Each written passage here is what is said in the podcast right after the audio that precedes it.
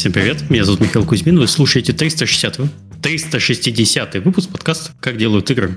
Э, подкасте, в котором мы простым языком стараемся объяснить и рассказать, как работает игровая индустрия. И сегодня у нас подкаст про концепт-арт. И в гостях у меня сегодня Михаил Гайули, лид-концепт-артист Massive Entertainment. Привет. И Сергей Снегирев, лид-концепт-артист компании Spirasoft. Всем привет. Давайте с вами познакомимся поближе. Михаил, расскажи про свой путь в индустрию, в каком году начинал, через какие компании прошел, и как ты оказался в итоге в Massive Entertainment и занимаешься своим текущим проектом, если я не ошибаюсь, «Аватар». Да, «Аватар». Артист на «Аватаре». А, так, какой, более длинную версию или более, более короткую? У тебя есть два часа. Если любишь про себя рассказывать, никто не против, по, по тебя послушаем и потом разойдемся. А, как бы я вообще родился в Грузии, потом пожил в России, потом лет 12 мы приехали в Болгарию. А, и а, там в школе, high school, а, в классе последнем, я познакомился с 3D.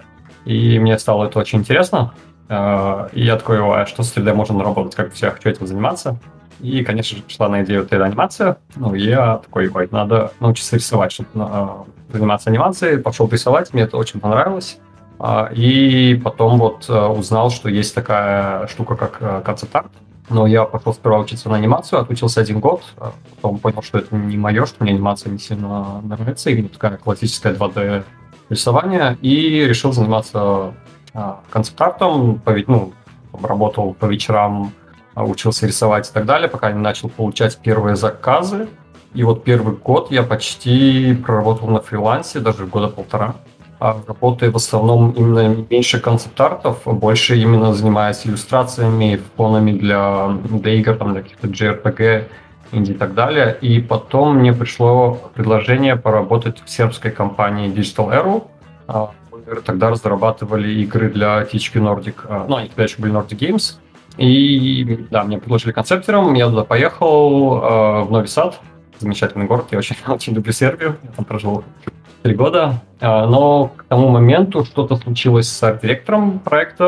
Он, мне кажется, тут как раз там за две недели до начала продакта, ну, при продакшн, он то ли отвалился, то ли еще что-то. Ну, короче, мне предложили как-то интерим, пока они ищут нового арт-директора. И так и остался. Я остался на проекте арт-директором, потому что, наверное, продюсеру понравилось, как мы... Какое совпадение. Что-то случилось с, с арт-директором, и ты такой становишься на его место. Хорошо. Да. Там мы занимались разработкой игры Aquanox Descent э, для THQ. И также наша студия помогала разработке там других, других проектов. Э, для THQ это был Wreckfest, э, где мы тоже поработали над созданием астов, там, концептов и так далее. Вот. После Aquanox я перешел на фриланс опять, поработал там несколько месяцев на фрилансе и потом ушел в киноиндустрию. Болгарии есть такая, такой киноцентр, э, называется Нью Буяна. Это, мне кажется, один из крупнейших европейских ну, центров кино, где снимают фильмы. И, и там я поработал тоже около двух лет. А, работал над проектами Hellboy, новый, который вышел с э, Мил Йович, э, новый Рэмбо, Джолт, был какой-то фильм с Кейт Бекинсел для Amazon, Kung Fury 2, очень крутой проект, очень его жду. И, ну, еще много, потому что кино, разница в кино, мы потом об этом поговорим, что там у тебя там за более короткий период времени получается очень большое количество проектов, над которым ты в концепте работаешь. Вот. И после двух лет я понял, что мне кино не очень нравится, именно потому что это большой дисконнект, и я вернулся в, в игры, пошел справа на фриланс, и потом мне... Большой дисконнект с чем? А, с самим, с самим процессом а, разработки, что, ну вот в играх ты постоянно взаимодействуешь с другими отделами, ты постоянно в курсе, что происходит, а в кино ты больше как фрилансер, тебе дают задачу, ты ее делаешь, ты даже не знаешь, как бы, опрувнут этот концепт или не опрувнут, отсылаешь его, ну, тебе говорят, все окей, переключайся на другую задачу, и ты только когда фильм выйдет, ты идешь в кино, смотришь и понимаешь, приняли твой концепт или не приняли. И mm-hmm. мне это очень нравилось, потому что мне, наоборот, нравится общаться с, с людьми, мне нравится взаимодействие, мне нравится видеть, как там, мои идеи, мои концепты дальше реализуются. И, ну, да. И вот после этого я вот попал в Массив. Э, как раз, мне кажется, я, ну, мне на фрилансе тоже не очень понравилось. Я решил перейти, пойти в студию. И да, вот уже два года как работаю здесь, как лид концепт артист над аватаром. Спасибо. А, Сергей? Ну, собственно, у меня такая чуть-чуть покороче карьерная история. А, я, собственно, в детстве занимался рисованием, там, ходил в художественную школу, и, наверное, как практически все дети, ходящие в художественную школу, подумал, куда бы это применить, и придумал, что на архитектуре, наверное, будет самое то. В итоге в какой-то момент я э, готовился поступать в архитектурный университет в Самаре, и примерно за несколько месяцев до поступления я понял, что архитектура это вообще не мое, а вот дизайн это самое то. И я пошел, собственно, учиться на дизайн архитектурной среды. А, у нас были потрясающие преподаватели, очень а, а, продвинутые, скажем так, с европейским, с европейским подходом. То есть они очень много давали вне рамок как бы той парадигмы, которая существовала на тот момент в сфере образования, именно дизайнерского. То есть нас не учили делать интерьеры там какие-то или подбирать цвета в обоев. Нас учили именно проектным практикам, то есть тому, как э, обращаться с э, предметом твоего проектирования, грубо говоря. Но на последнем курсе я в очередной раз подумал, что это не мое. Вспомнил, что я все-таки больше, больше люблю рисовать, чем, э, чем не рисовать. Вспомнил, что я очень сильно люблю игры, играть. И на последнем курсе я решил бросить универ, бросить все, уехать в Питер и устроиться куда-нибудь в геймдев. Но получил по шапке от мамы. Правильно, кстати. Доучился, но сейчас я тоже думаю, что да, правильно, там полгода оставалось буквально до диплома. И отучился, и следующий год я работал инженером в строительной компании э, и копил денег, собственно, на переезд в Питер. Давайте мы пока от этой далеко темы не ушли. Почему надо давать по шапке детям, которые хотят бросить высшее учебное заведение в нашей индустрии? Э, диплом, давайте сразу к, к тракторной теме. Когда вы переезжаете э, за границу, Вау, вот Михаил качает головой, но у нас так в Голландии, например, если у тебя есть диплом о высшем образовании, это позволяет тебе э, получить, например, налоговые поблажки, если ты переезжаешь как э, специалист в своей области, даже если у тебя образование не обязательно. У тебя есть высшее образование, все, значит, у тебя есть э, станд... э, какие-то определенные стандарты по зарплате, меньше которые тебе не могут платить, плюс есть э, налоговые льготы на 5 лет. Эта цифра периодически меняется, а вот ты, Михаил, что-то головой качал, у вас не так все?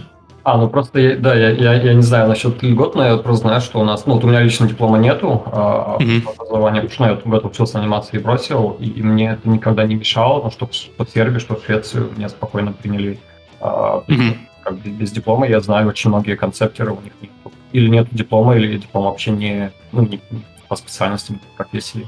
И это никогда не было. Ну, я, я вот лично, когда нанимаю людей, э, никогда mm-hmm. не спрашиваю, если диплом или нет, потому что это никак... Э, ну, да, я бы, сказал, я бы сказал, что это в профессиональном плане никак не помогает, но помогает это, да, это правда. С, с точки зрения бюрократического, потому что, да. например, для оформления легализации в Европе сейчас, например, с чем, с тем, с, чем столкнулся, а, с тем, что здесь можно оформить обычный вид на жительство и можно оформить Blue Card, то есть а, карта, которая позволяет тебе не просто работать в одной стране, но в случае, если ты, например, захочешь переехать в другую страну Евросоюза, то тот срок, который ты проработал в предыдущей стране, будет тебе зачтен в счет, если ты в дальнейшем хочешь получить длительный резиденс пермит, как это называется. Угу. ВНЖ. Э, на жительство. Не ВНЖ уже, а когда поста- постоянно, ВНЖ, да, постоянно. ВНЖ, да, постоянное место жительства, и потом, соответственно, гражданство. То есть срок, который ты работал по блюкарте в другой стране, будет зачтен и в этой тоже. То есть это дает определенные бенефиты. Плюс тут, ну, например, в Польше, где сейчас э, существует разделение, то есть ты по обычному виду на жительство, твой, твой супруг или супруга э, не могут работать э, в Польше. То есть при этом по блю-карте они имеют такое право по умолчанию. А, то есть как бы получить блю-карту для этого не обязательно тебе а, нужен диплом, тебе нужен либо диплом о высшем образовании, либо подтвержденный опыт а, ну, как бы в текущей должности, что ты, ну, подтверждение того, что ты высококвалифицированный специалист. Угу. В общем, как-то так. Да, вот в Голландии это называется кеннис мигранты. Вот если ты высококвалифицированный специалист, то у тебя есть определенные плюсы. Я, кстати, не знал, что это можно подтверждать по опыту. У нас э, работало, работал диплом. Видимо, меня не спрашивали. Если бы, видимо, у меня не было диплома, мне бы сказали, а у тебя есть справка с работы? Я не знаю, что. Ну, вот примерно ну. так. У нас часть э, ребят, э, собственно, получала просто по диплому, а часть по трудовой книжке, там, ну, потому что у них стаж mm-hmm. достаточно был. Okay. В общем, держите документы в порядке. Ладно, хорошо. Давайте сойдемся на том, что держите документы в порядке в отдельной папочке, желательно переведенные. А, аминь. Аминь. Извини, я тебя перебил. А, а, насколько я знаю, еще очень, очень важно, если вы как художник, да, концепт художник, если вы где-то публикуетесь или вот проводите какие-то подкасты, или ведете какие-то курсы или еще что-то, то тоже хорошо очень брать какие-то подтверждения этого, потому что это тоже влияет, как, знаю, например, в Америке тоже это будет влиять, что может платить special talent виза. Mm. У нас, кстати, кстати, да, в этом году было по понятным причинам, у нас, по-моему, несколько запросов ко мне и Сергею просили э, рекомендательное письмо о том, что человек участвовал в таком-то подкасте и что он, типа, профессионал своего дела. Я точно помню, что было в Британию. Это использовалось. Человеку это помогло получить туда э, ВНЖ, и в целом это тоже работает. Любые ваши публикации, любые участия в подкастах, если на конференции есть, есть видеозапись, что вы э, выступали, это всегда все очень сильно помогает. Собирайте эти ссылки, храните под папочка слева, потом ссылки. Дальше мы еще что-нибудь посоветуем. Хорошо, Сергей, я тебя прервал, я не помню на каком моменте. А, ты про то, что ты бросил, хотел бросить университет, но мама тебе по шапке надавала. Теперь дядя Миша по шапке надавал, но, но очень нежно. Хорошо. Да, собственно, следующий год после окончания универа я работал инженером в дорожном строительстве. А, что было очень интересной, скажем так, главой в моей жизни. То есть я там много интересных навыков получил, которые ну, нигде больше не встречал. А, но в итоге я а, накопил определенную сумму денег, оформил документы, которых мне не доставало в Самаре, и переехал в Питер на шару без работы, сняв комнату. Очень хотел найти работу, поэтому на третий день нашел себе работу – а, в очень сомнительной компании, которая занималась, а, а, собственно, играми, была дочкой «Газпрома». Команда из пяти человек, включая меня, делала платформер 2D-шный, очень простенький, который потом по техническим причинам и по причинам оптимизации весил 2 гигабайта в Apple Store, и его никто не мог скачать, но это другая тема. Вот, в общем, я туда пришел работать не только как художник, а, иллюстратор-концептер, но и как level artist на Unity. То было для меня абсолютно в новинку, то есть я движок а, никогда не открывал, и вот, собственно, мне дали тестовое задание перед, а, перед тем, как я устроился на работу.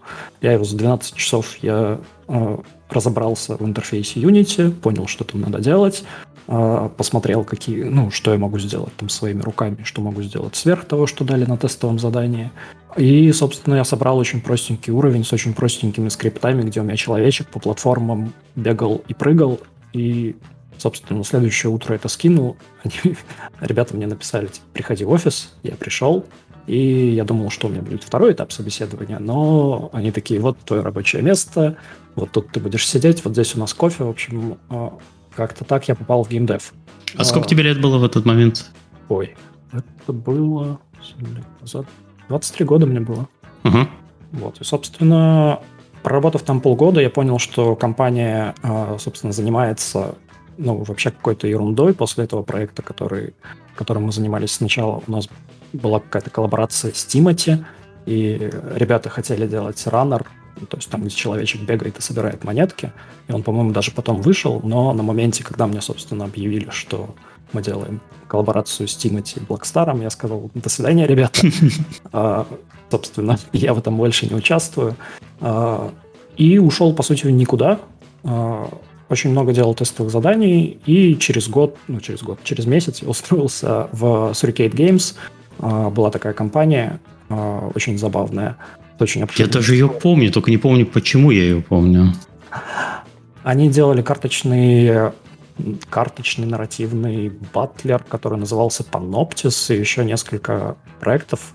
А, с Surricate Games, они, по-моему, у них Paper Knight э, очень сильно... Вот, Paper Knight, все. Да, на DevGAMM е они там брали какие-то награды. Это была другая команда. Мы занимались Panoptis, это был хоррор карточный deckbuilder. А, собственно, год я там проработал с потрясающими художниками, с очень крутыми ребятами, с которыми мы до сих пор общаемся. И, ну, это был такой самый, э, наверное, в моей биографии романтизированный э, период э, с геймдевом, когда у нас была прям такая команда, команда, мы работали там, на износ, овертаймили, ранчили, и очень неплохо проводили при этом время. Вот, но в какой-то момент компания переехала в другой офис, она мне сказала, куда, грубо говоря. Как так? То есть весь наш проект оставили в предыдущем офисе, сказали, что через месяц нас э, перевезут, но не перевезли, компания расформировалась, там задолжали кучу денег, она переструктуризировалась в другую компанию. В общем, там была очень долгая история с э, большим количеством э, задействованных там людей. Ну, такие это тоже... были лихие двухтысячные. Примерно, да. Вот, был шестнадцатый год, наверное.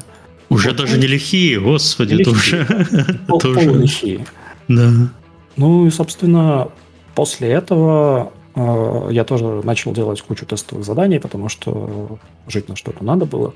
И в течение какого-то времени до этого я делал тестовые там в Spirasoft э, или отправлял просто резюме в Spirasoft несколько раз. Мне постоянно приходили отказы. И в какой-то момент я э, встретился в баре с Таней Ветровой, которая, собственно, работала на тот момент в Spirasoft. Это концепт-художник. Э, достаточно известные в mm-hmm. СНГ комьюнити. Э, и, собственно, мы просто разговаривали. Она сказала, что вот там где-то на общей тусовке ты был знаком с нашей общей, с нашей общей знакомой. Э, она associate art директор в Спере. Напиши и ну, спроси, может быть, типа, тестовое даст или что посоветует. Ну, я, собственно, так и сделал. Получил тестовое в Spirasoft, сделал его. И, на мое удивление, меня взяли в Spirasoft работать, и вот с тех пор уже седьмой год я там работаю.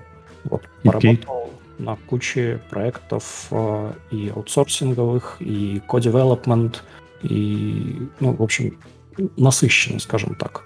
То есть э, я успел поработать на Agents of Mayhem, на... Ух, я даже не знаю, можно ли уже называть этот проект или нет, наверное, не буду. А, собственно, с Последние несколько лет я работаю на Halo. Я начал там как э, senior concept artist, и потом постепенно стал лидом. И вот до сих пор, собственно, на Halo работаю лид концепт артистом. Вот. Окей. Спасибо за подробное жизнеописание. Я надеюсь, слушатели из этого сделают определенные выводы, и если не сделают, то зря. Э, хорошо, давайте поговорим вообще про что такое профессия концепт-артиста, чем он занимается, потому что многие могут себе это немножко неправильно трактовать, как, например, профессию геймдизайнера, когда люди думают, что геймдизайнер — это человек, который игры придумывает. Так вот, чем занимается концепт-артист в, в играх? И, наверное, тут можно еще послушать э, опыт Михаила про кино. Да, но я могу, наверное, начать то, как я mm-hmm. это вижу, потому что, мне кажется, даже в даже у самих концепт-артистов, мне кажется, иногда расходятся мнения, чем мы должны заниматься. А, для меня концепт-артист... Вообще не очень сильно люблю само слово концепт-артист, потому что оно немножко дает вот неправильное неправильное видение. Мне больше нравится, как в анимации нас, ну, как нас называют, это visual, uh, visual development или как visual designer. Мы больше занимаемся разработкой uh, визуального стиля проекта, как там гейм-дизайнеры там, занимаются разработкой гейм-стиля проекта. Мы занимаемся именно визуальным, uh, с точки зрения визуала. Uh, наша основная задача — это не хорошо рисовать, и не рисовать красивые картинки, а наша задача это именно продавать э, идеи э, с помощью визуала и доносить какую-то идею до команды, до э, других разработчиков, до продюсеров с, точки зрения визуала. И, в принципе, в кино это то же самое, но есть немножко э, ну, маленькие нюансы, где э, именно подход немножко различается, что в играх тебе важнее донести, как это будет э, с точки зрения геймплея, играться, или вот как это будет подходить с точки зрения игры, а в кино больше упор все равно сюжет. Может, даже в сюжетной игре, да, ты можешь делать э, какие-то концепты, которые больше на сюжет, но все равно как этот сюжет, он вписывается в основное видение игры, а в кино это больше именно вот, как бы сценарий, сценарий the king, да, как в геймдеве часто геймплей the king, кино все равно это э, сценарий, нарратив это самое важное. А, ну вот в основном так, в основном э, главная задача концепт художника это э, взять какую-то идею, будь это своя идея или идея кого-нибудь из коллег, будь это геймдизайнер или левел-дизайнер или нарративщик или сценарист или какой-то из директоров и воплотить ее в визуал, чтобы можно было эту идею визуально донести до остальной части команды. Ну, вот Сергей, так. есть что-то добавить со, со своей ну, да, в целом я абсолютно согласен с тем, что Михаил сказал. Ну, действительно, а, мы больше не в том понимании художники, что мы картинки рисуем, а в том, что мы вот э, идеи воплощаем. Собственно, концепт, арт — это буквально практически искусство идей, если переводить литерали в лоб. А, я бы еще хотел добавить, наверное, что любой а, концепт дизайна или концепт арт направлен также на решение каких-то проблем определенных, будь то визуальные, нарративные, геймплейные а, проблемы, задачи. А, то есть, а, по сути, концепт-артисты, а, концепт-художники, а, они такие проблем-солверы на проектах. То есть к нам могут приходить абсолютно разные а, департаменты а, с абсолютно разными типами задач, и а, зачастую они могут конфликтовать друг между другом. Там, нарративщики могут конфликтовать с геймдизайнерами. И нам в своей работе нужно, а, помимо того, что как бы качественную картинку выдать, которая потом пойдет в продакшн, еще учесть а, требования и ограничения и тех, и других.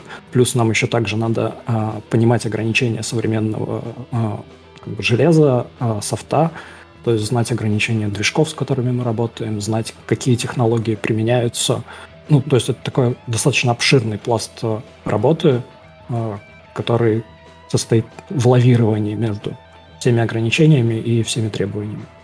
Да, вот мне кажется, ты очень хорошо подметил, что надо знать э, ограничения, потому что, мне кажется, для концептора знать движок — это must-have.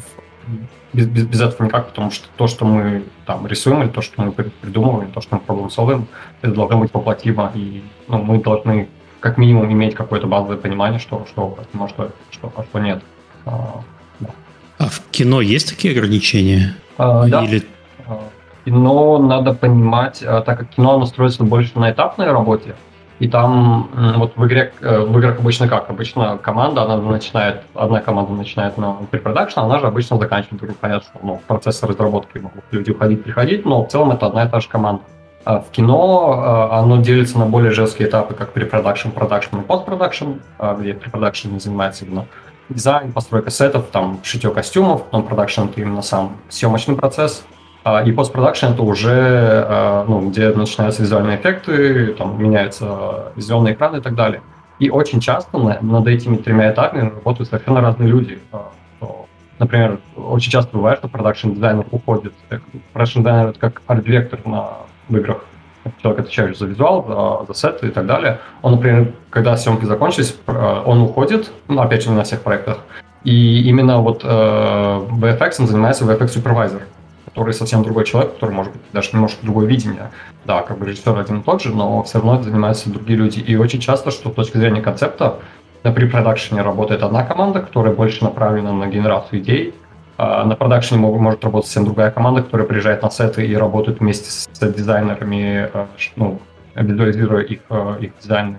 И на VFX, уже на постпродакшене работает ну, третья команда концепт-художников, которая занимается ну, вот, дизайном VFX.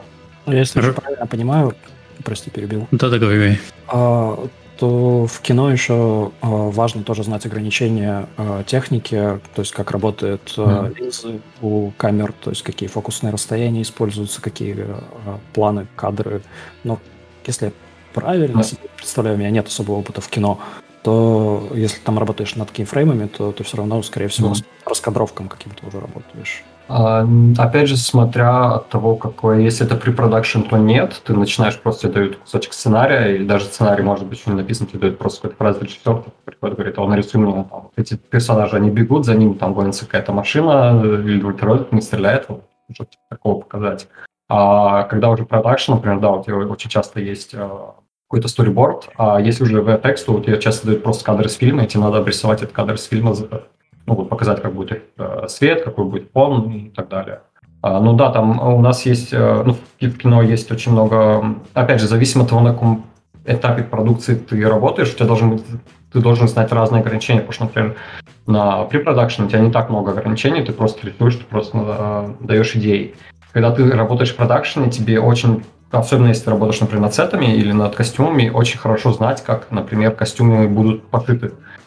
Чтобы не рисовать то, что в конце концов э, костюм-дизайнер, ну, дизайнер по костюмам главный, не сможет, не сможет пошить. Или если ты, например, работаешь над сетами, ты должен понимать э, архитектурные ограничения. Да, кино сеты строят из а, из дерева какого-нибудь там или из пенопласта часто, но все равно надо понимать, как это, чтобы визуально это смотрелось хорошо, надо там различать разного типа колонны, какие есть, исторические, есть ионические, надо понимать, как работают арки, чтобы ты не сделал какой-то дизайн, который визуально бы смотрелся, что он, например, а, сломается. Ну, что это, что он смотрится очень естественно.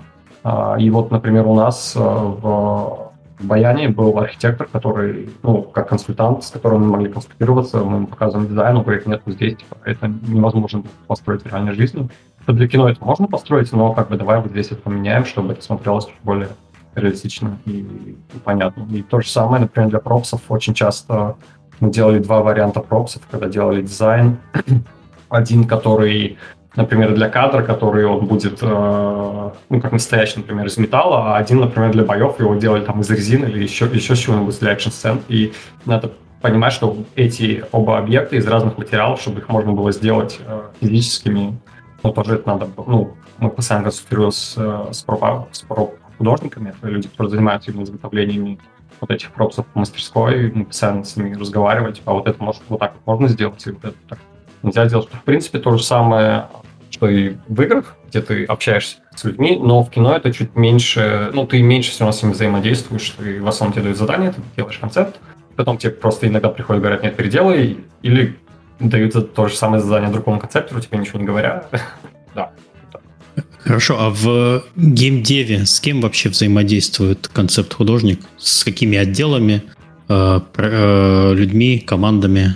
Как он вот, если его поставить э, какую-то в центральную точку, кто вокруг него вращается, или, или концепт-художник сам по орбитам ходит? Мне кажется, основная вот как основной скилл концептора это коммуникация, это даже не, не уровень рисования, потому что концептор должен общаться со, со всеми отделами.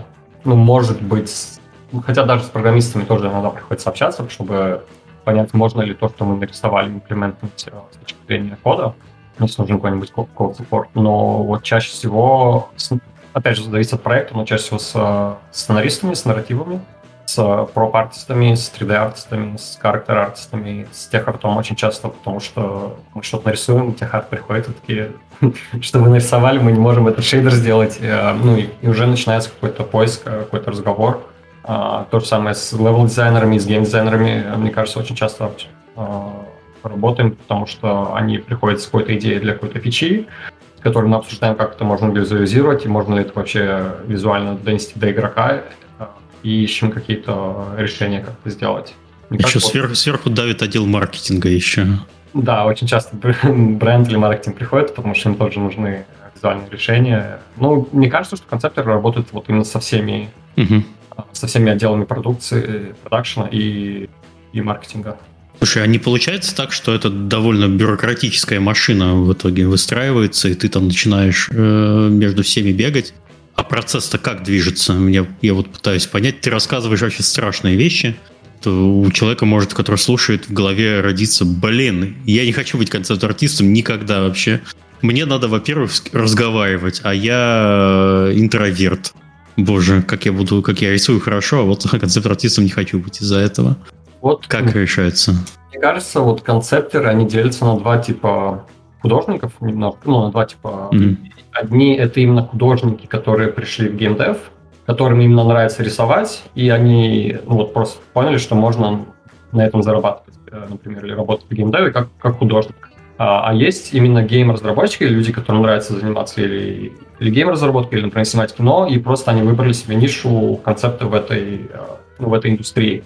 А, и вот людям, которые именно как художник, потому что я знаю очень многих концепторов, которые, например, не, не геймеры, они не играют в игры, они не понимают, как игры делаются. И то же самое в кино. Я знаю очень много э, концепторов, которые ну, не понимают процесс э, снятия фильма. И вот, мне кажется, этим людям чуть тяжелее, и для, ну, для них, мне кажется, существуют э, лиды, которые должны помогать им в общении, которые должны взаимодействовать с другими отделами, или отдел продюсеров, которые тоже, мне кажется, опять же, во всех студиях по-разному это строится, но э, вот именно продюсеры или лиды, мне кажется, берут на себя очень большую часть вот этого общения и проблем-солвинга и дают ее ну, дальше вот людям, которые просто хотят сидеть и рисовать.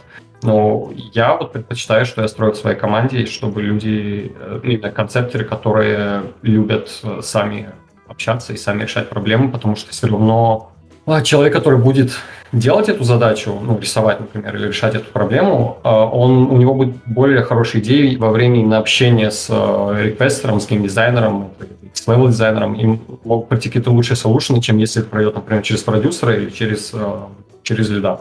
Угу. Сергей, здесь что добавить? А то Михаил говорит, говорит, а ты немножко теряешься. Правильные вещи Михаил говорит. А, ну, кивай на деле... тогда, кивай. А, да, на самом деле, по большей части, я бы сказал, вот в моей практике а, Михаил как раз больше описал там лид концепт артиста или угу. там, сеньорных каких-то ребят, которые а, действительно открыты для общения, которым интересен а, Да, мы забыли, что мы говорим следами вообще сейчас, а тут вот это... А, ну, то есть э, в моей практике, например, не на всех проектах далеко, но в основном на аутсорсовых э, была возможность э, общаться с другими командами. То есть на аутсорсе к тебе приходит бриф, и ты тоже, как Михаил говорил про кино, ты не знаешь, что потом случится с этим концептом, приняли его, не приняли, пошел ли он там дальше в продакшн, ушел ли он 3D-шнику или на доработку другому концептеру, или его вообще вычеркнули и как бы вырезали из игры, в принципе, как, э, как идею. А есть там кадевная разработка, где у тебя вся команда, у тебя задействовано очень много людей, и там приходится действительно а, общаться со всеми. А, и если в команде, например, нет лида или нет продюсера, который собирает, там, агрегирует всю информацию с других отделов, это зачастую превращается в какофонию разных голосов, когда к тебе приходят из разных отделов, и начинают достаточно противоречивые э, указания и хотелки давать. То есть, как минимум, один человек должен быть на проекте, который собирает все это воедино и транслирует потом художникам, э, собственно, как финальное, скажем так, слово, финальную таску. То есть, примерно так. То есть, получается, э, ну, до лида еще дорасти надо. Меня вот еще интересует именно работа э, людей, с чем им придется столкнуться по пути... Э, вот ты устроился концепт художником в, в геймдев студии. Что ты будешь делать и что нужно сделать, чтобы перерасти в лида? Какие этапы пройти?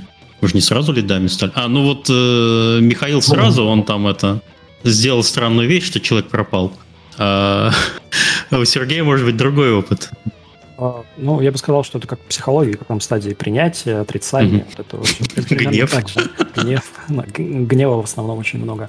А, ну, на самом деле, когда ты первый раз, опять-таки говорить на моем опыте, приходишь в студию э, концептером, то в первую очередь э, ты, конечно, радуешься о том, что ты можешь рисовать и получать за эти деньги, за, за свою работу, как бы за то, чем тебе нравится заниматься, это безумно круто. Но потом ты сталкиваешься действительно с кучей ограничений, что ты некрасивые картинки рисуешь на самом деле, а ты э, ну, как бы ты решаешь проблемы определенные, определенные задачи. И твоя цель не сделать красиво, а сделать так, чтобы э, образ, который ты создал, он четко считывался и отвечал требованиям там, нарративных дизайнеров, э, гейм-дизайнеров, левел-дизайнеров, э, как бы красивая картинка, я бы сказал, в этом случае побочный продукт. То есть э, ты, когда все это делаешь, у тебя получается не просто там функциональное что-то, а еще и очень красивое. Это, конечно, безумный плюс. Это очень круто. Но в целом э, в продакшене зачастую тебе достаточно решить э, поставленную задачу и там, насколько красивый будет твой э, финальный концепт, это уже такое второстепенное зачастую. Не всегда, конечно, не, не на всех проектах, но очень часто, особенно в продакшене. Хорошо, как, как, что нужно, в каком направлении работать, чтобы в лида перерасти? Вот я, я только хочу добавить насчет, э, перед тем, как перейти к вопросу новому, э, насчет вот красивости. Это, мне кажется, я полностью согласен с Сергеем, что да, очень часто мы рисуем ну, просто если зайти на ArtStation и посмотреть концепты, то это в основном 98% это не концепты, это просто красивые иллюстрации, которые, mm-hmm. опять же, ты будешь рисовать, может, 1 или 2% от времени на препродакшн, на завершении проекта. Но очень часто бывает, что красота исполнения, ну вот качество исполнения помогает продать идею, что если ты покажешь очень часто, например, арт-директору или особенно может человек, который там геймдизайнеру или геймдиректору два концепта на одном, где будет более хороший solution, но он будет нарисован так себе, и один средненький solution, он будет нарисован очень круто, то тот, кто нарисован очень круто, он, э, ну, его выберут, скорее всего, как, э, как решение, поэтому все равно надо стараться максимально красиво рисовать, но да, как бы не всегда хватает времени, не всегда это надо, но вот если есть возможность, то надо, как бы это наш э, инструмент по продаже нашей идеи. Потому что если идея очень крутая, но она нарисована как на скетч, то, скорее всего, ее нельзя опробовать. Окей, хорошо. Э, так э, в каком направлении надо? Я вот пытаюсь добиться ответа, чтобы человек вот какие скиллы в себе воспитывать, чтобы в итоге в лида перерасти? А, я бы сказал, что в первую очередь э, нужно развивать коммуникативные навыки, потому mm-hmm. что это огромное количество общения, уже как, как было сказано, с абсолютно разными людьми из разных команд, зачастую на разных языках. И наверное, коммуникативные навыки очень сильно пригодятся. А, также, ну, естественно, а, нужны... Ну, то есть, э, когда ты даешь фидбэк человеку, ты должен а, понимать, что он делает, и, собственно, как это можно улучшить и на какие моменты стоит обращать внимание. То есть, э, например, технический фидбэк, то есть там косяки в перспективе, в цвете, в свете, они не всегда имеют значение, а иногда имеют очень большое значение. То есть, например, если ты в, там, в концепте костюма, например, э, накосячишь с перспективой, то, скорее всего, ничего страшного э, не случится. Если ты в environment концепте а, накосячишь с перспективой, есть очень большая вероятность, что концепт будет прочитан неправильно, и 3D-шник в дальнейшем ну, просто не воплотит э, то, что тобой задумано. То есть здесь э, есть такие нюансы, ты должен, э, как будучи лидом, понимать э, еще ну, то есть для чего и на каком этапе делается конкретный концепт, mm-hmm. кому он пойдет дальше и кто с ним будет работать. И... То есть надо в процессе задавать себе вопрос не как сделать, а вообще задумываться над тем, как с этим будут работать другие люди. То есть вот больше в уклон, э, скажем, в командную работу. В том числе. Угу, окей, хорошо. Да, но это, это не только для льда, мне кажется, для, да, для любого концептора, чтобы для командной работы. Вот мне поэтому нравится, что очень много, я не знаю, как это в России, но вот в западных студиях очень часто есть разделение после сеньора, разделяется на лид и разделяется на принципал или эксперт. И, ну, это немножко две разные роли, потому что вот лид именно идет наклонность, где людям нравится именно общаться, где они могут выстраивать процесс, где они могут растить, э, менторить э, там, джуниоров и так далее, а эксперт, человек, который не хочет этим заниматься, но он вот прям очень крутой специалист, э, который уже вы, ну, выше senior, это вот человек, которому нам для E3 нужно сделать концепт, у тебя один день, типа, и он через день приходит прям вот с, очень концептом и, и делает его. Вот, э, поэтому надо, мне кажется, вот где-то на уровне мидла, сеньора, там, junior senior, я бы сказал так, определиться, чем бы вы хотели заниматься дальше. Если вы хотите больше лидом, то надо качать именно софт, софт-скиллы, э, разбираться больше, чуть-чуть начать больше разбираться в джире, наверное, потому что я знаю, что художники не очень любят в этом разбираться. А общаться с другими отделами, а вот если вам нравится именно развитие на, ну, на эксперта или на principal'а, то можно вот э, именно качать больше хард-скиллы, но все равно, как бы, как Сергей правильно заметил, нужно общение, надо именно работать на команду. А даже если вы ну, лид, даже если вы эксперт, надо понимать, что концептер — это не художник, концептер — это не иллюстратор, от вас не нужна красивая картинка, от вас нужно именно решение, решение проблемы, и ну, с этой проблемой к вам приходят люди. Хорошо, а Давайте поговорим про то, в чем разница в, в работе концепт-художника вообще в студиях AA, AAA и на аутсорсе. Потому что с, в геймдеве есть э, компании разного размера, и хотелось бы послушать на вашем опыте, в чем у вас э, отличалась работа. А, ну, я могу начать. Я работал в AA, вот Digital Aero, когда мы работали в Twitch uh-huh. У нас была команда человек 40, наверное, в пике 40, плюс еще фрилансеров мы привлекали аутсорсеров, но как бы такая кор-команда, у нас было человек 40. И там у нас было всего два концептера, что ну, обычно для такой, например, компании это мало. И там э, для концептеров нужно было вот именно более э, очень большой генерализм, потому что они должны были сделать концепт всей игры, как бы начиная от персонажей, заканчивая environment, UI, лайтингом, работают, они работают с левел-дизайнерами, работали с гейм-дизайнерами.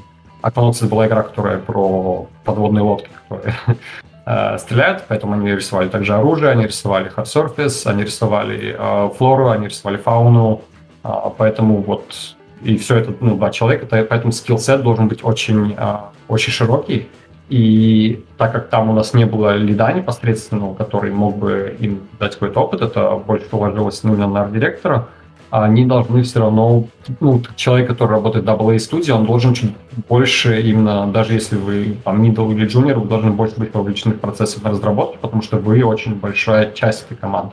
Mm-hmm. 5% всей команды, 20 работает. А, поэтому надо именно больше общаться. В AAA немножко другая ситуация, так как там очень большие команды обычно концепты, ну, очень большие, там, ну, 15 человек, 20 человек, мне кажется, это бывает э, часто на э, большим AAA проектам, только концептеров. Там люди могут э, специализироваться гораздо больше. И, например, есть концептеры, которые рисуют только персонажку. Или есть концептеры, которые рисуют только э, ну, предметы техники, да, пропсы, оружие какое-то и так далее. Есть концептеры, которые специализируются только на окружении. А, этого в AA не, нельзя сделать. Но именно то, что вовлечение... И то же самое, что в AAA можно быть вот больше вот как эксперт, можно чуть меньше а, общаться с людьми, потому что у тебя есть лид, потому что у тебя есть, скорее всего, продюсер, который отдельно твоей команде поможет а, с общением, с а, координацией, с другими отделами и так далее. Вот для меня, я, я считаю, что вот это основное, основное отличие между AA и AAA.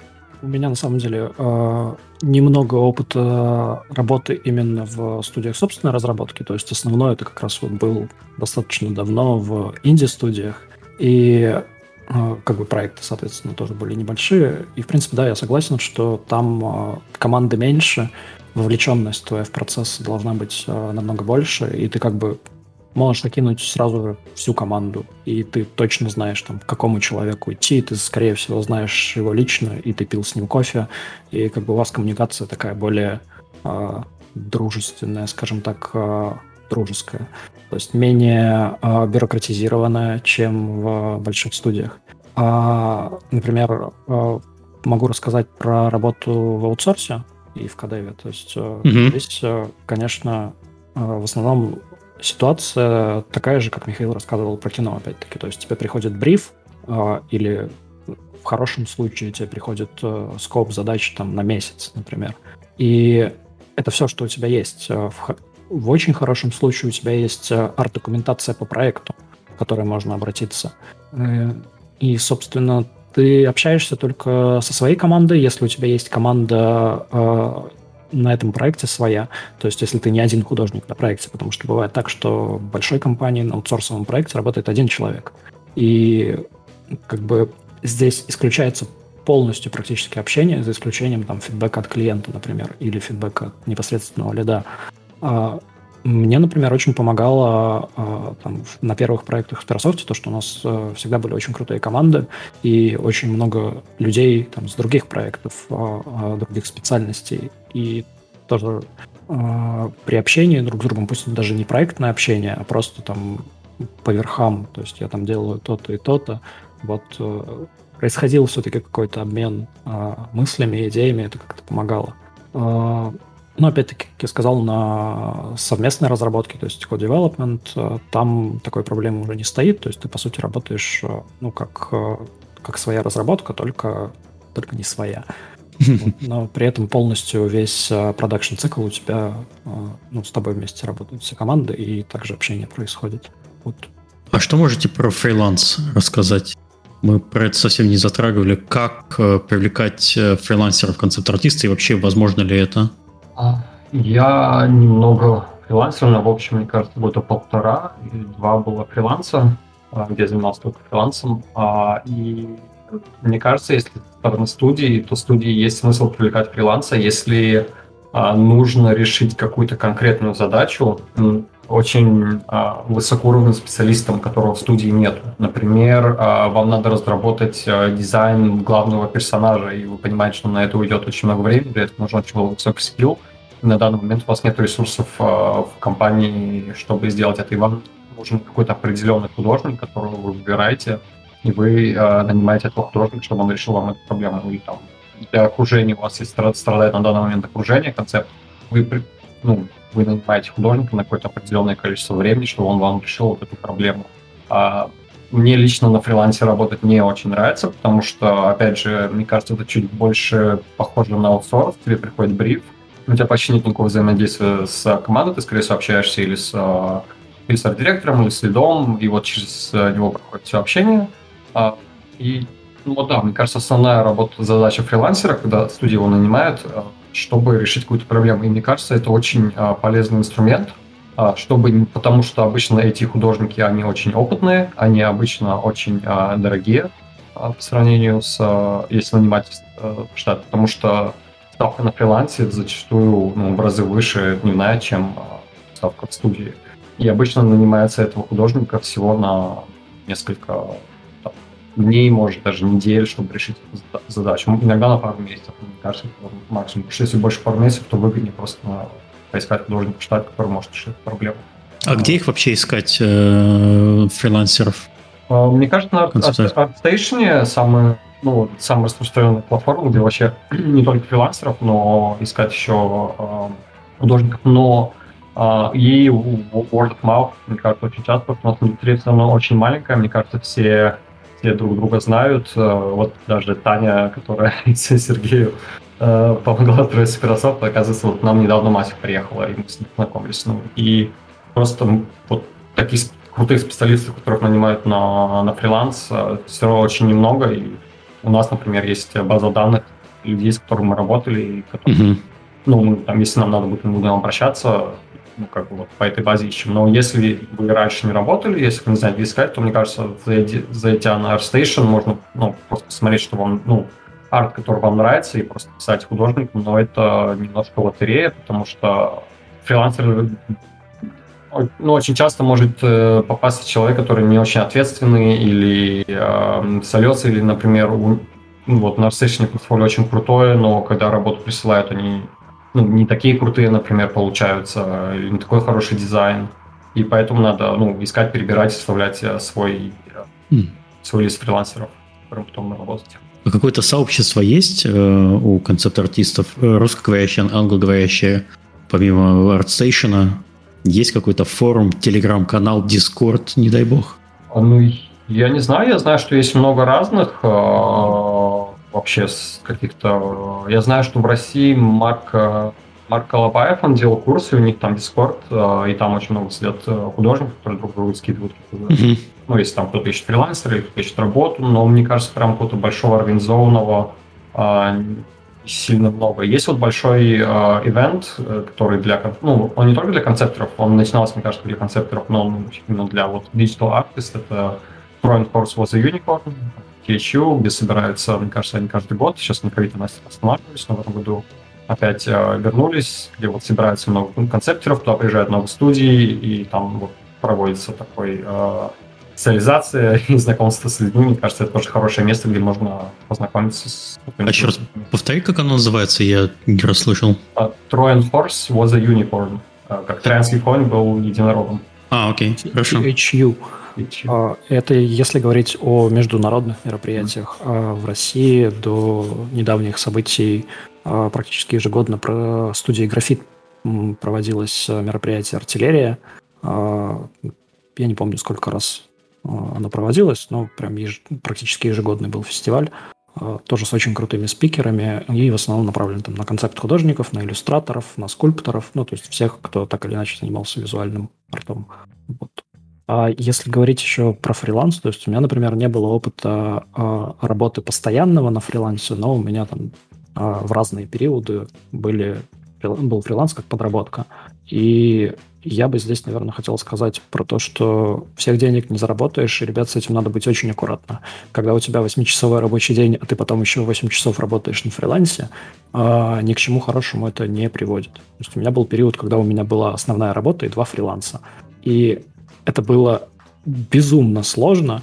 А, это ну, там, сон по 4 часа, а, просто пахота на протяжении месяца, и ну, вышел я из этого, скажем так, изрядно потрепанным. Поэтому... Но с деньгами. Но с деньгами, да. Которые позволили мне как раз выжить, когда компания переехала в другой офис. Что тоже хорошо, с одной стороны, но не знаю. А, в общем, хотел бы просто сказать, что рассчитывайте свои силы и не прыгайте выше головы, это может аукнуться. И заботьтесь о себе в первую очередь. Да, и еще когда работают, ну, это вот людям, которые работают на фрилансе, а, не, не бойтесь, если вам написала студия, не бойтесь э, запрашивать э, хорошую цену, потому что если вам написала студия, значит, вы ей понравились, вы ей нужны. Можете... И студия понимает, что фрилансеры обычно просят э, достаточно плохие деньги, там 500 долларов, 1000 долларов в день, это, в принципе, ну, нормальный ценник для сеньора. Да, я вот только хотел спросить, как примерно оценивать свой труд, потому что немногие люди себе это правильно представляют. Там почасовая оплата, или вот ты сказал посуточная, или за результат, или как договоришься?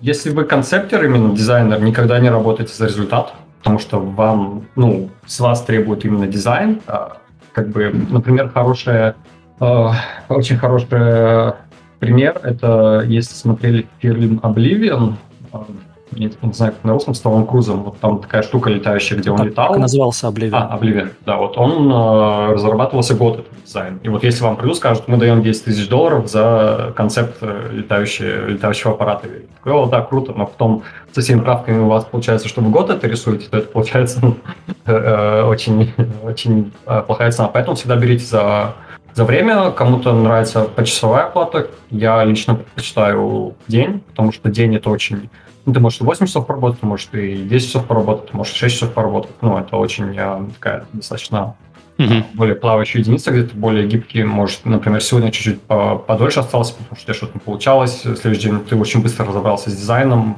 И ну, в целом, мне кажется, получается, на, например, на отрезке недели или месяц получается лучше. И да, вот по ценам, мне кажется, начиная от, вот если джуниор, ну, джуниоров, конечно, редко нанимают на фриланс, но от 200 долларов день до, мне кажется, вот крутые спецы, там, полторы тысячи долларов в день, а, мне кажется, можно, можно просить. Сейчас половина слушателей понимают, что не тем они всю жизнь занимались, и надо было картинки уметь рисовать и концепты делать. Ну да, у меня есть ощущение, что это немножко оптимистичная цифра, особенно mm. в странах СНГ, если мы говорим там. Но про... мы же должны оптимизм вообще внушать в индустрию а. люди, что есть деньги, Работайте. На самом деле, да, если, если ты опытный специалист и ты работаешь на зарубежных, на зарубежной компании, то платят, как правило, э, ну, очень неплохо. Но если ты, например, живешь в СНГ и не знаешь английского, и тебе приходится работать на местной компании, скорее всего, твои заработки будут намного скромнее. То есть, э, не знаю, скорее всего, проще камишки рисовать за 300 рублей.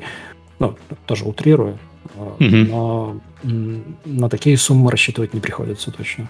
Ну да, да, я, я в основном говорю про, про западные студии, и, ну вот именно вот уровень полторы тысячи долларов, это вот уровень, не знаю, там Дилан Кол или Джамал Джурабаев, какой-нибудь э, Весли Берр, да, вот именно вот прям если вы Кадиму захотели нанять по геймдизайну, там на фрилансе на пару дней, то вот такого уровня люди.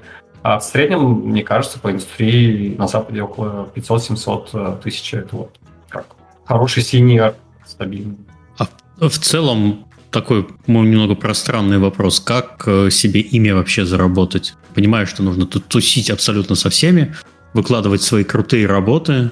А есть какие-то советы еще общие? YouTube-канал завести, тиктоки фигачить про то, как ты за за полчаса делаешь классную штуку. Что еще? Как в современном мире э, стать известным концепт-артистом? А, ну, я, мне тяжело. Я, если я, я, я не знали, вы бы да, стали, да? А, ну, я вообще считаю, что Word of Mouth очень ну, именно для, для работы, потому что есть очень много, ну, я знаю, концептеров, у которых, например, очень много фолловеров в ArtStation или еще где-то, но у них, например, э, нет клиентов. Потому что они, например, рисуют э, фэн-арты к Marvel'у, и что собирает очень много лайков, например, или каким-то, ну, просто вообще фэн-арт какие-то рисуют, это собирает очень много лайков, это собирает mm-hmm. очень много просмотров, но студии для этого тебя не наймут, потому что, ну, у Марвел художники свои художники есть, или, может, они одного человека наймут нарисовать свой фэн-арт. А, например, студии, как, э, не знаю, Naughty Dog, им не нужен человек, который рисует э, фэн-арты к... Ну, супергероику, грубо говоря. Да, супергероику, да. Хорошо, что для этих людей есть Patreon. Тоже не могу, на самом деле, сказать, как э, заработать имя и популярность, потому что не, не самый mm-hmm. популярный, скажем так, художник. А, наверное, как и все в этой жизни, как бы делай, делай то, что должно, и будь что будет. То есть главное заниматься любимым делом, э, как бы тоже стараться там прокачивать себя, э, общаться с людьми, там не замыкаться, не сидеть э, там часами дома одному. В общем, совет делай как надо, а как не надо не делай. Да. У нас в, в описании к а, выпуску. Из полезных еще советов, а, наверное, ребята, если вы рисуете и кладете это в стол, то, скорее всего, это никто никогда не увидит. То есть а, у меня был период, когда я очень много рисовал просто в стол и никогда никому не показывал. И, собственно, потом через какое-то время ты это уже никому особо не покажешь, потому что в твоем представлении это устарело, и так вы точно фолловеров нигде не наберете, если вам вдруг они нужны. То есть показывайте свое творчество, делитесь им. Если у вас есть ресурс э, и желание, заведите YouTube-канал, Instagram, TikTok, что угодно. То есть именно в плане продвижения. Я думаю, художнику сейчас э, можно продвинуться ну, практически на любой платформе, будь то YouTube, mm-hmm. Instagram, TikTok. Э, я знаю очень много художников молодых сейчас, которые продвинулись за счет TikTok очень хорошо. Очень э, крутые ребята есть, э, которые ведут свой э, YouTube-канал. Э, там, ну, я в основном зарубежных знаю, но uh-huh. в СНГ тоже есть э, очень много художников, которые именно за счет YouTube э, продвинулись. Ну, то есть, э, я думаю, тут нет какой-то специфики именно э, у концепта художников. То есть, все как э, в любых медиа. Да, но Кино. именно... А. Говори, говори. Не, я хотел сказать, что вот именно для работы в геймдеве, то Word of Mouth, если вы найдете свою первую работу, то надо просто хорошо работать. И индустрия очень маленькая, очень быстро разлетаются слухи про то, кто какой, ну, кто как э, человек, кто как работает. И, и я, ну, мы очень часто ищем просто, ну, знакомых людей, там, знакомых знакомых, типа, подходишь к человеку, мы ищем концепт, ты не знаешь, не мог бы ты кого-нибудь порекомендовать? Я обычно, вот а у меня там знакомый работает в этой студии, и вот он начинает новую работу. И, а да, что и... вообще? Ага. А, а что делать вообще с такой проблемой, как э, перфекционизм? И очень часто у начинающих э, художников есть особое критичное мнение о себе. Я делаю плохо, я не хочу это никому показывать, я вот это покажу, мне э, панамку напихают. Э, есть какие-то советы, как преодолевать эти проблемы? Мне кажется, с, э, с нахождением работы и прихода и дедлайнов, то есть перфекционизм уходит, когда тебе говорят, тебе за, за два дня надо нарисовать пять скетчей, ты такой, что? Ну, как бы, кифрейм э, скетчей. Mm-hmm. Ты начинаешь э, чуть более, ну, именно подходить к работе более как к работе, как к mm-hmm. который создаешь, а не, не к рту. Ну, да, собственно, если говорить про перфекционизм, то есть есть работа, за которую тебе платят деньги, и там как бы Э, если ты со своим перфекционизмом умещаешься в рамки дедлайнов и в ТЗ, как бы да ничего с ним не надо делать, все хорошо с твоим перфекционизмом. Если он тебе мешает, э, и ты там не можешь ждать, Э, какую-то работу, закрыть таску из-за этого, потому что тебе не нравится. Э, мой совет э, словами через рот сказать об этом своему супервайзеру, лиду, продюсеру, ресурс-менеджеру, талант-менеджеру, не знаю, кто у вас в команде этим занимается, просто подойдите и поговорите. Как правило, все ваши менеджеры, они знают, как работать с этими ситуациями или хотят разобраться с этими ситуациями, потому что им тоже важен и результат, и, скорее всего, им важно сохранить вас как работника, и чтобы вы не страдали особенно. То есть э, пообщайтесь, покоммуницируйте, и, скорее всего, совместными какими-то действиями вы ну, поймете, что делать с вашим перфекционизмом. То есть зачастую перфекционизм оказывается скорее попыткой показать, что ты там э, нафантазировал себе о том, как должна выглядеть идеальная картинка, и думаешь, что тебя там ждут один результат, на практике может оказаться не совсем так. И то, что тебе кажется недостаточно хорошим, э, будет э, более чем достаточно для продакшена. То есть общайтесь. Окей, okay, спасибо. Э, давайте поговорим про то, как вообще концепт-арт э, на протяжении долгих лет менялся и как к нему меняется подход. Что можете по своему опыту рассказать, как вообще э, работали с концепт-артом там 10 лет назад и как к нему сейчас м, подходят Кажется, студия? Концепт-арт – это очень достаточно молодая специальность, э, по сравнению, например, с другими называемыми профессиями, художник, архитектор. А она вот так более серьезно появилась, мне кажется, там, 80-х годах, уже когда пошли вот «Звездные войны», мне кажется, фильмы там уже появились первые люди, кто занимается концептами. В геймдеве это случилось еще позже, так у нас индустрия еще более молодая. А если взять еще там над каким-нибудь Диабло, то у них не было какого-нибудь э, человека, который занимается только концептером, потому что и более маленькая команда была просто типа, вот ты, ты хорошо рисуешь, ты как бы нарисуй нам пару демонов, там, ты быть концептеров, и мне кажется, вот оно бы появилось больше вот э, в начале 2000-х, может, там в конце, в конце 90-х, э, именно как, э, как профессия. И понятное дело, что так как это очень молодая профессия, она очень динамически меняется, что раньше люди рисовали, например, очень часто просто от руки, потом пришли графические таблеты, планшеты, и очень многие люди, например, не захотели пересаживаться на Photoshop, поэтому, например, перестали работать в индустрии, например, или стали менее востребованными а потом была эра спидпейнтов, примерно в середине 2000-х, когда просто рисовали очень быстрые скетчи, а, выкладывали, там раньше было очень много форумов, как Tableau.org э, и так далее, куда люди выкладывали вот эти свои скетчи, ну и потом эта эра тоже ушла, а прошли более а, детализированные концепты, пошли более проработанные именно как иллюстрации и Потом, мне кажется, в начале 2010-х пришло 3D, и сейчас, на данный момент, мне кажется, без 3D концептору очень тяжело, особенно если это работа для environment или для hard Мне кажется, 90% концепторов используют 3D э, в своей работе. И это просто не просто потому, что это улучшает или э, убыстряет нашу ну, именно производство концептов, а просто потому что это удобнее. Потому что если ты делаешь концепт, а, и если ты делаешь его, например, только в 2D, только а, на фотошопе, и к тебе подойдет арт-директор, скажет, да, круто, мне нравится, покажи мне, как это выглядит с другого а, угла камеры, там, проникаем на 300 градусов. И такой, сейчас дай мне еще два дня, я нарисую с другого, с другого угла и покажу тебе. А в 3D ты просто, ну, крутишь камеру, пускаешь рендер, и через там 20 секунд можешь показать арт-директору, как это будет, как будет выглядеть. Там, да, не обрисовано, да, может, не финально, но а, он имеет, он ну, получает это представление, куда, куда, ты, ну, куда ты идешь с этим концептом. А сейчас также, мне кажется, последние пару лет очень сильно начало появляться VR в концепте. Это тоже 3D, но это именно рисование не с 2D инпутом, который, которым является монитор, но именно с 3D инпутом ты одеваешь э, очки виртуальной реальности, там Oculus какой-нибудь, э, и включаешь программу, как, мне кажется, популярно это Gravity Sketch, и Adobe Medium. Мне кажется, сейчас они Medium прекращают работу. Сейчас начинается Adobe Modeler или Substance Modeler, типа того. Они его переименовали. А, и вот в VR тоже очень круто, круто это получается очень более органичный подход к, к концептингу, потому что ты создаешь в 3D, но ты не ограничен а, именно интерфейсом программы, а ты можешь как рисовать в 3D-пространстве, что а, у тебя на один шаг меньше между твоим как, мозгом своим инпутом и вот аутпутом, который получается в, в программе.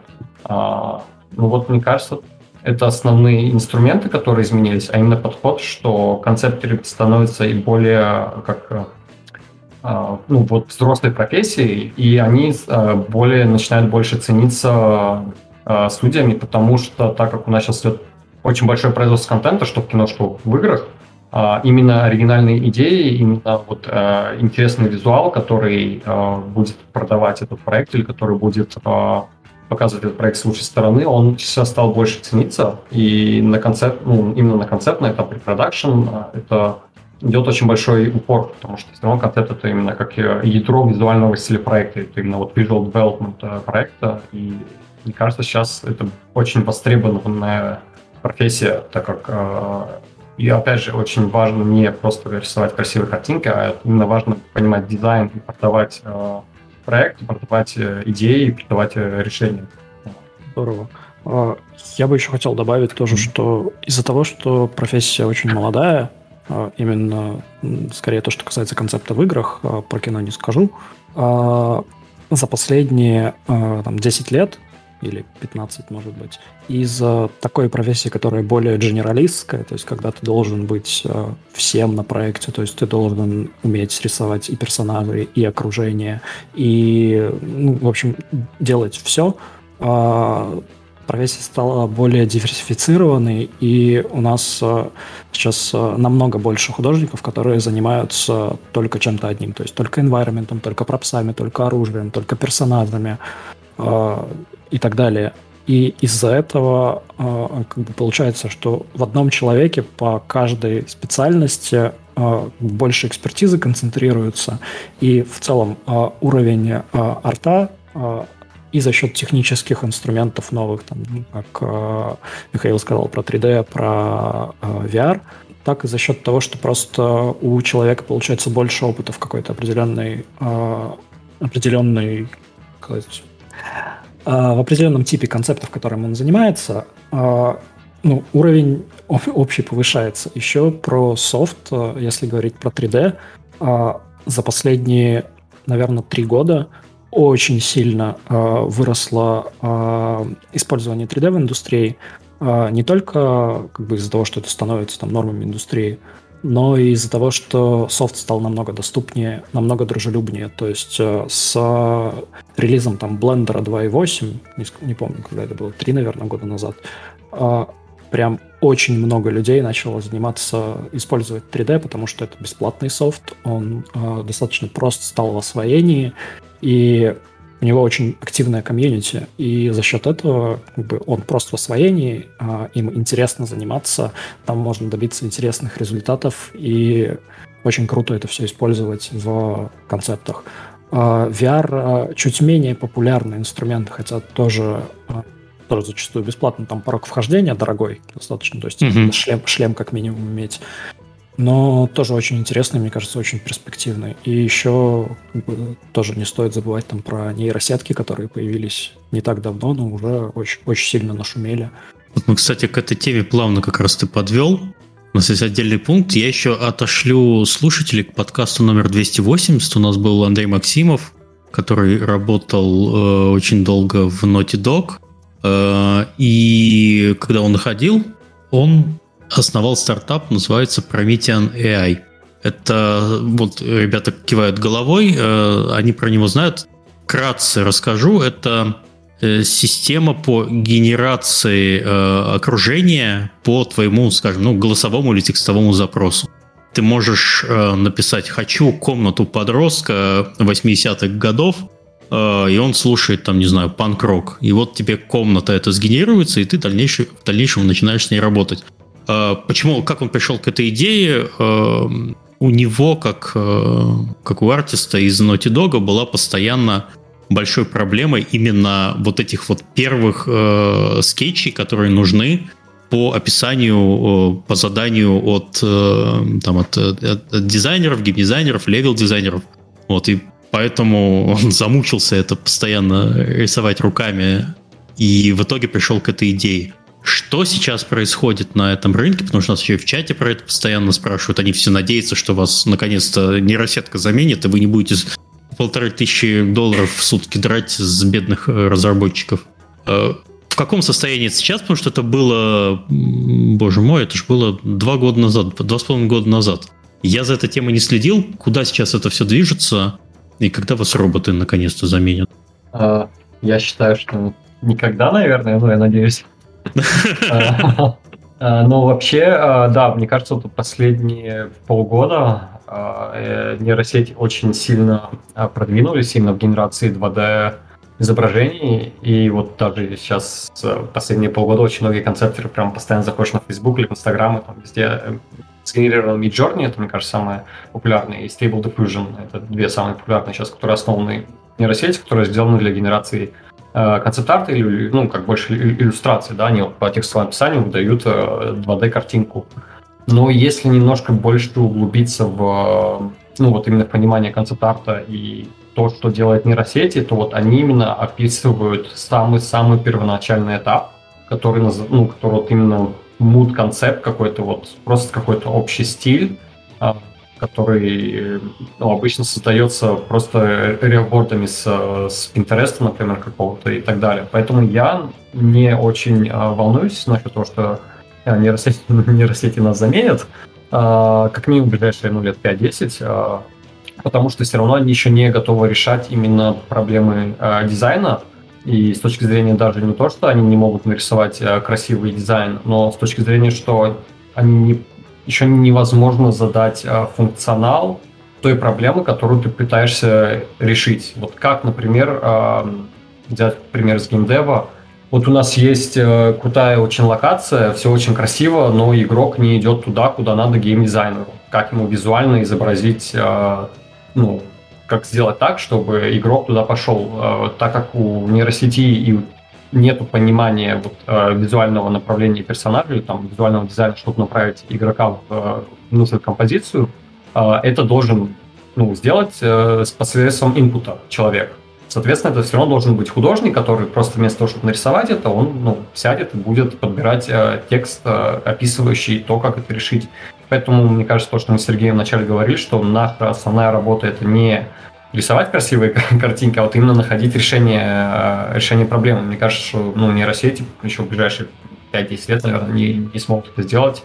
И даже если они смогут это сделать, я все равно думаю, что это будет э, художественный человек, будто это концепт художники будут использовать нейросети в своей работе, что уже, в принципе, мне кажется, происходит. Э, я знаю, что очень многие, лично я не, ну, не сталкивался на работе, но я знаю, что очень многие знакомые им уже приходят брифы с сгенерированными картинками из там Midjourney, типа вот как бы вот это вот основное направление, что нам нравится, да, и ты уже с этим как работай. Но просто раньше нам приходили картинки с Гугла или с Pinterest, а сейчас будут приходить просто mm, более детальное интересно. описание, да, именно вот нам нравится вот это направление, пожалуйста, вот как арт-директору нравится вот эта работа в этом направлении. В целом можно натравить, например, на тот же на Naughty Dog э, сетку, обучить его и получить концепты в таком стиле. Или в любом, каком ты хочешь. А это вообще вот вы, вот я сказал про Promethean AI, вы головами закивали, вы пробовали или не пробовали? А, я насколько Потому знаю, что есть какая-то публичная версия, и там даже за какие-то копейки можно что-то за 5 долларов в месяц, я сейчас посмотрел, э, можно какую-то версию получить для инди-разработчиков. Я, по-моему, когда-то год назад на бету записывался, но угу. так и не получил ответа. И на самом деле тоже с последними там событиями не особо слежу. Не до этого было, да? Не до этого, да. Но выглядит это как тулза больше для левел-артистов, для э, 3D-художников, то есть тех, кто угу. занимается там с, созданием локации в непосредственно в движке. То есть это больше для них, потому что там все-таки среда с этими работа. Но хотя для концептеров, то есть тоже, если немножко вернуться и поговорить там, про современные тулзы, а, современные игровые движки для концепт-художников предоставляют такое количество возможностей, что ну, там диву даешься. Это тоже интересная тема, куда можно покопать. Если про, и про нейросетки еще говорить, а, я тоже тут с Михаилом согласен, что вряд ли мы в ближайшее время концептеров э, нейросети заменят. Э, скорее всего, они просто войдут в наш инструментарий, и мы будем их использовать разными способами. Ну, то есть один из самых э, простых тоже, вот, да, как Михаил сказал, создание каких-то первых черновых концептов, то есть есть угу. там, пресловутая боязнь белого листа, и Это чтобы да. там от нее как-то избавиться, у тебя ты там генеришь себе какие-то э, подмалевки скажем так, нейросетевые. Грубо говоря, когда в блендере появится интеграция с каким-нибудь... Уже э, есть. Есть уже? Я, я, я, я, в блендере есть. Окей, хорошо. Я уже, я, значит, я уже про прошлое говорю, я думал про будущее. То есть ты там... А как да, там вот, input тогда делается? Input а, когда как заводится? Пишешь, там, например, выставляешь сцену, например, можно прямо тебе выставить, например, я хочу вот такой стиль, и он как-то начинает рендерить уже в стиле mm-hmm. Diffusion, там накладывает на твой как бы рендер, накладывает uh, AI изображение. Ну, в принципе, прикольно, но опять же, это очень достаточно грубо. на очень базовом. Я вот смотрю тут... А, все. Да, я просто хотел сказать, что ты, когда смотришь сейчас на все, что создано, там, Midjourney, Stable Diffusion, mm-hmm. далее, ты видишь, что это нейросетка, и как бы обладая э, ну, некоторым опытом в, сказать, в концепт-арте и вообще, в принципе, насмотренностью, то, что сейчас люди делают, ну, то есть ты четко понимаешь, что э, вот это делало нейросеть, это делал не человек. И первые, вот когда это только все начало появляться, там полгода назад или год назад, когда Midjourney прям выстрелил у нас, все было завалено концептами из Midjourney, это казалось чем-то свежим, достаточно интересным. Сейчас э, все, что я вижу из Midjourney, оно все вторично, то есть я все это уже видел. Mm. То есть понятно, что есть какая-то девиация в этом, но все равно, то есть ты видишь, что это уже, ну, как бы, реюз ассетов предыдущих, скажем так. А, то есть, то есть есть конечная степень обучения нейросетки, которая просто потом начинает повторяться? Я думаю, что она конечна на данный момент. То есть это все вопрос времени.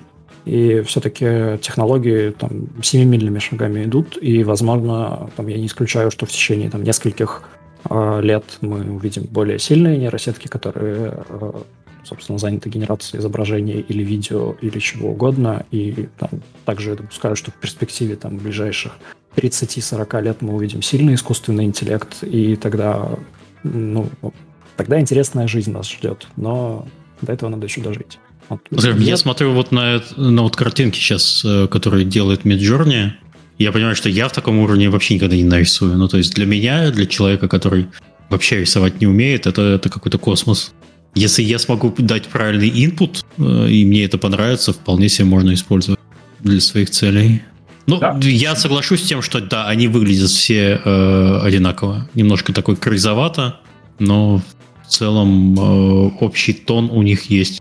Мне кажется, в чате очень правильно подметили, мне кажется, я, да, я тоже забыл об этом сказать, что на данный момент, например, по законодательству США э, изображения, генерированные искусственным интеллектом, не могут быть э, копирайтнуты. И это mm-hmm. сейчас тоже очень большой, как бы, ну, это сейчас обсуждается очень, потому что они, в принципе, что делает э, алгоритм Pinjourney, он просто идет на какой-нибудь ArtStation, берет куски э, арта и как бы собираете, например, у арта есть какой-то текст, что Dark Fantasy Castle, ты задаешь там типа Dark Fantasy Castle, он идет, берет разные эти и как совмещает одну композицию, потому что даже очень часто, даже я когда делал, у меня появлялась картинка с, с кусочком э, подписи художника. Mm. Ну, просто они взяли этот, эти пикселы, скопировали их, и сейчас э, идет очень ну, большой э, правовой разговор, насколько я понимаю, в Америке насчет того, что вообще как бы по их законодательству это нельзя использовать. Я не знаю, как насчет Европы, но так как Америка задает, мне кажется, тренды именно в точки зрения этого, то если там это не прокатит, мне кажется, по миру тоже не сильно пройдет.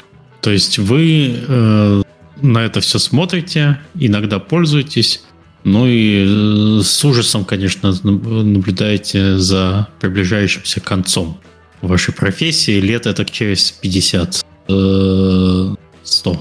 Мне, кажется, если они дойдут, нейросеть дойдет до уровня, что они заменят э, именно концепты креативную работу людей, ну не только концептов, но и геймдизайнеров, потому что если они смогут заменить концепт арт, то они смогут заменить, и мне кажется, очень большую, большую часть э, нашей индустрии, не только нашей, то это сохранение, мне кажется, нашей работы будет самым меньшим из проблем человечества. Вам согласен. Э, вообще по искусственному интеллекту, по нейросеткам, я сейчас думаю, что ну, ближайшей перспективе это может тоже стать стандартом индустрии некоторым, то есть использование на определенных этапах а, продакшена определенного софта, ну, это действительно может там ускорить продакшн несколько раз. То есть сейчас, например, из нейросеток, которые я постоянно использую в работе, это нейросетки, которые апскейлом занимаются, и э, есть нейросетка, то есть э, встроенный уже в Photoshop, то есть в Photoshop э, есть несколько нейросетевых алгоритмов, и вот основные, собственно, которыми я пользуюсь, это тот, который апскейлом занимается, и тот, который вообще, по идее, насколько я понимаю, он создан для того, чтобы блюр делать э, в разных частях работы, но из него также можно вытащить depth map, то есть это карта глубины картинки, он генерирует на основании изображения карту глубины. И иногда это может оказаться очень полезным. То есть если ты, например, работаешь э, не по 3D, а ты сам там делаешь картинку, для какой-то постобработки э, сидеть и заниматься там трейсингом и вручную рисовать карту глубины может быть нецелесообразно, а вот кривинка из фотошопа вполне себе сгодится как база. И это ну, достаточно быстро делается и просто. И... Угу. Окей, в будущее мы посмотрели. У меня есть такой традиционный вопрос. Как вообще в вашей компании могут по вашему направлению устроиться молодые специалисты? Кого вы набираете? Э, какие у вас требования? Кого берете, кого нет? Перевозите или нет? Особенно актуальный вопрос сейчас. Себе на данный момент я не знаю, есть ли у нас открытые вакансии mm-hmm. концептеров, потому что мы недавно вот э, закрыли, мне кажется, две вакансии пару месяцев назад как раз. Мне кажется, mm-hmm. Таня, Таня, Хейл Хера из Польши. И да, мы перевозим. Э, как бы у нас вообще не стоит. Сейчас, насколько я знаю, просто чуть дольше получают, э, получать визу в Швеции. Раньше это было около полтора месяца или два месяца после того, как э, подать заявление. Сейчас это может до полгода тянуться, к сожалению, потому что очень много реквестов. Э, миграционная служба очень overwhelmed, у них очень много работы. А, вот, так что, ну, в принципе, если мы ищем, для меня самое важное это коммуникация, мне кажется. Мы здесь и ну и как и лиды, я знаю, на, на тех проектах в массиве, и арт-директора смотрят на коммуникабельность человека, это обязательно знание английского, потому что у нас ну, в студии все работают на английском. И, конечно же, ну, портфолио – это вот самое, самое важное, это по, по чему мы отбираем. Вот если вы прошли этап портфолио, если вы уже на собеседовании, то, в принципе, уровнем вашей работы все довольны. Дальше просто смотрят на то, какой вы человек, э, и как вы общаетесь, и как вы понимаете процесс разработки игр. Потому что, опять же, может, у вас очень крутые работы, но вам не нравится разрабатывать игры, вы просто хотите рисовать. Э, для нас это... Вы просто хотите в Швецию переехать и использовать Михаила как средство передвижения. Да, вот для нас более важно именно гейм-разработчик, человек, который хочет э, делать игры. А такой вопрос немножко не с работы связанный, а в Швеции для релокации достаточно знать английского, чтобы жить нормально? Потому что в Нидерландах все говорят по-английски. Здесь, как в Швеции? Здесь, здесь мы с супругой недавно, ну как недавно, год назад зашли в магазин старого фарфора, потому что ей очень нравится. И там какая-то милая старушка, ей было лет 85, с нами разговаривала на просто идеальном английском. И просто здесь вообще все, все говорят. Вот ни разу не встретил я человека, который не говорит по-английскому.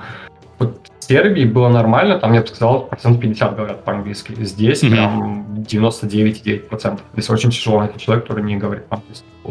Тот же вопрос, те же вопросы к Сергею, как к вам устроиться и что в Польше с английским? Да, ну начну с простого. В Польше с английским тоже все хорошо. То есть не настолько, как в Швеции, потому что в Швеции тоже я несколько раз там был. А и... ты в Варшаве, чтобы то да, уточнить, да? В угу. Варшаве. Штат города а, тоже может зависеть, там, не знаю. Наверное, например, в Германии, если ты переезжаешь в Берлин, то у тебя нормально. Но как только ты от Берлина отдаляешься в любой другой городок, без знания немецкого ты там просто не выживешь. Да, тоже я в Польше вот был в Варшаве в основном. Угу. Здесь много людей знают английский, много людей знают его на хорошем уровне, но, скорее всего, а, там, в аптеках или в государственных учреждениях, в банках а, есть немаленькая вероятность наткнуться на человека, который либо не говорит по-английски, либо не хочет говорить по-английски, потому что, ну, то есть он знает его на каком-то уровне, но ему, угу.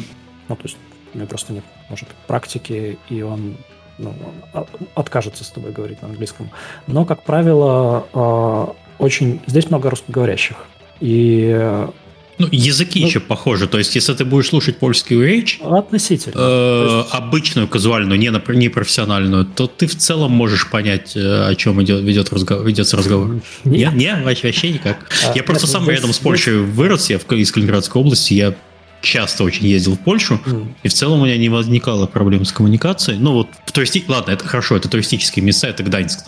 Mm. Там, там вся индустрия работала на Калининградскую область. А, польский, а, у него есть а, очень много грамматических сходств с русским, и, а, но больше именно там по каким-то а, смысловым а, нагрузкам слов он ближе все-таки к украинскому и к белорусскому mm-hmm. чем к русскому. Но при этом, да, естественно, есть какие-то слова, которые похожи. Есть в Польше, кстати, с языком самое э, сложное то, что здесь э, латиница, а не кириллица. То есть, э, когда ты знаешь, как прочитать слово, оно становится ну, намного осмысленнее, скажем так. То есть есть похожие слова, но в речи ты их, скорее всего, не различишь, а если ты прочитал слово, то оно уже тебе ну, более понятно. Вот, как-то так. А, что касается устройства в Spirasoft, э, у нас практически всегда открыты э, вакансии на 2D-художников, концепт-артистов. У нас как... Так, а, извини, что вот Spirasoft, где сейчас офисы есть в компании? Ух, у Spirasoft сейчас офис в данный момент есть в Польше, в Варшаве, в Кракове. У нас есть офис в Ереване, оф, э, в Армении, офис э, в Сербии, в Белграде. Насчет офиса в Алмате я не уверен, но у нас точно есть там э, legal сотрудники. Entity. У нас есть там сотрудники, у нас там есть юрлицо, и про офис я просто не уверен. То есть uh-huh, uh-huh. либо есть, либо планируется открываться. У нас есть офис также на Мальте сейчас. А, в России у нас также остались офисы. В Санкт-Петербурге, а, в Волгограде все еще открыт, но а, я, насколько знаю, Спиросов сейчас не нанимает людей в России, uh-huh. в российские офисы. Как к нам попасть? Вы заходите на сайт spirasoft.com, и смотрите вакансии, прям вот 100% там будут открытые вакансии на 2D-художников, и их у нас очень много, у нас сейчас большая потребность в кадрах, и нам нужны люди разных уровней, поэтому если вы хотите работать в Spersoft, а, пишите нам, и мы вам, скорее всего, ответим.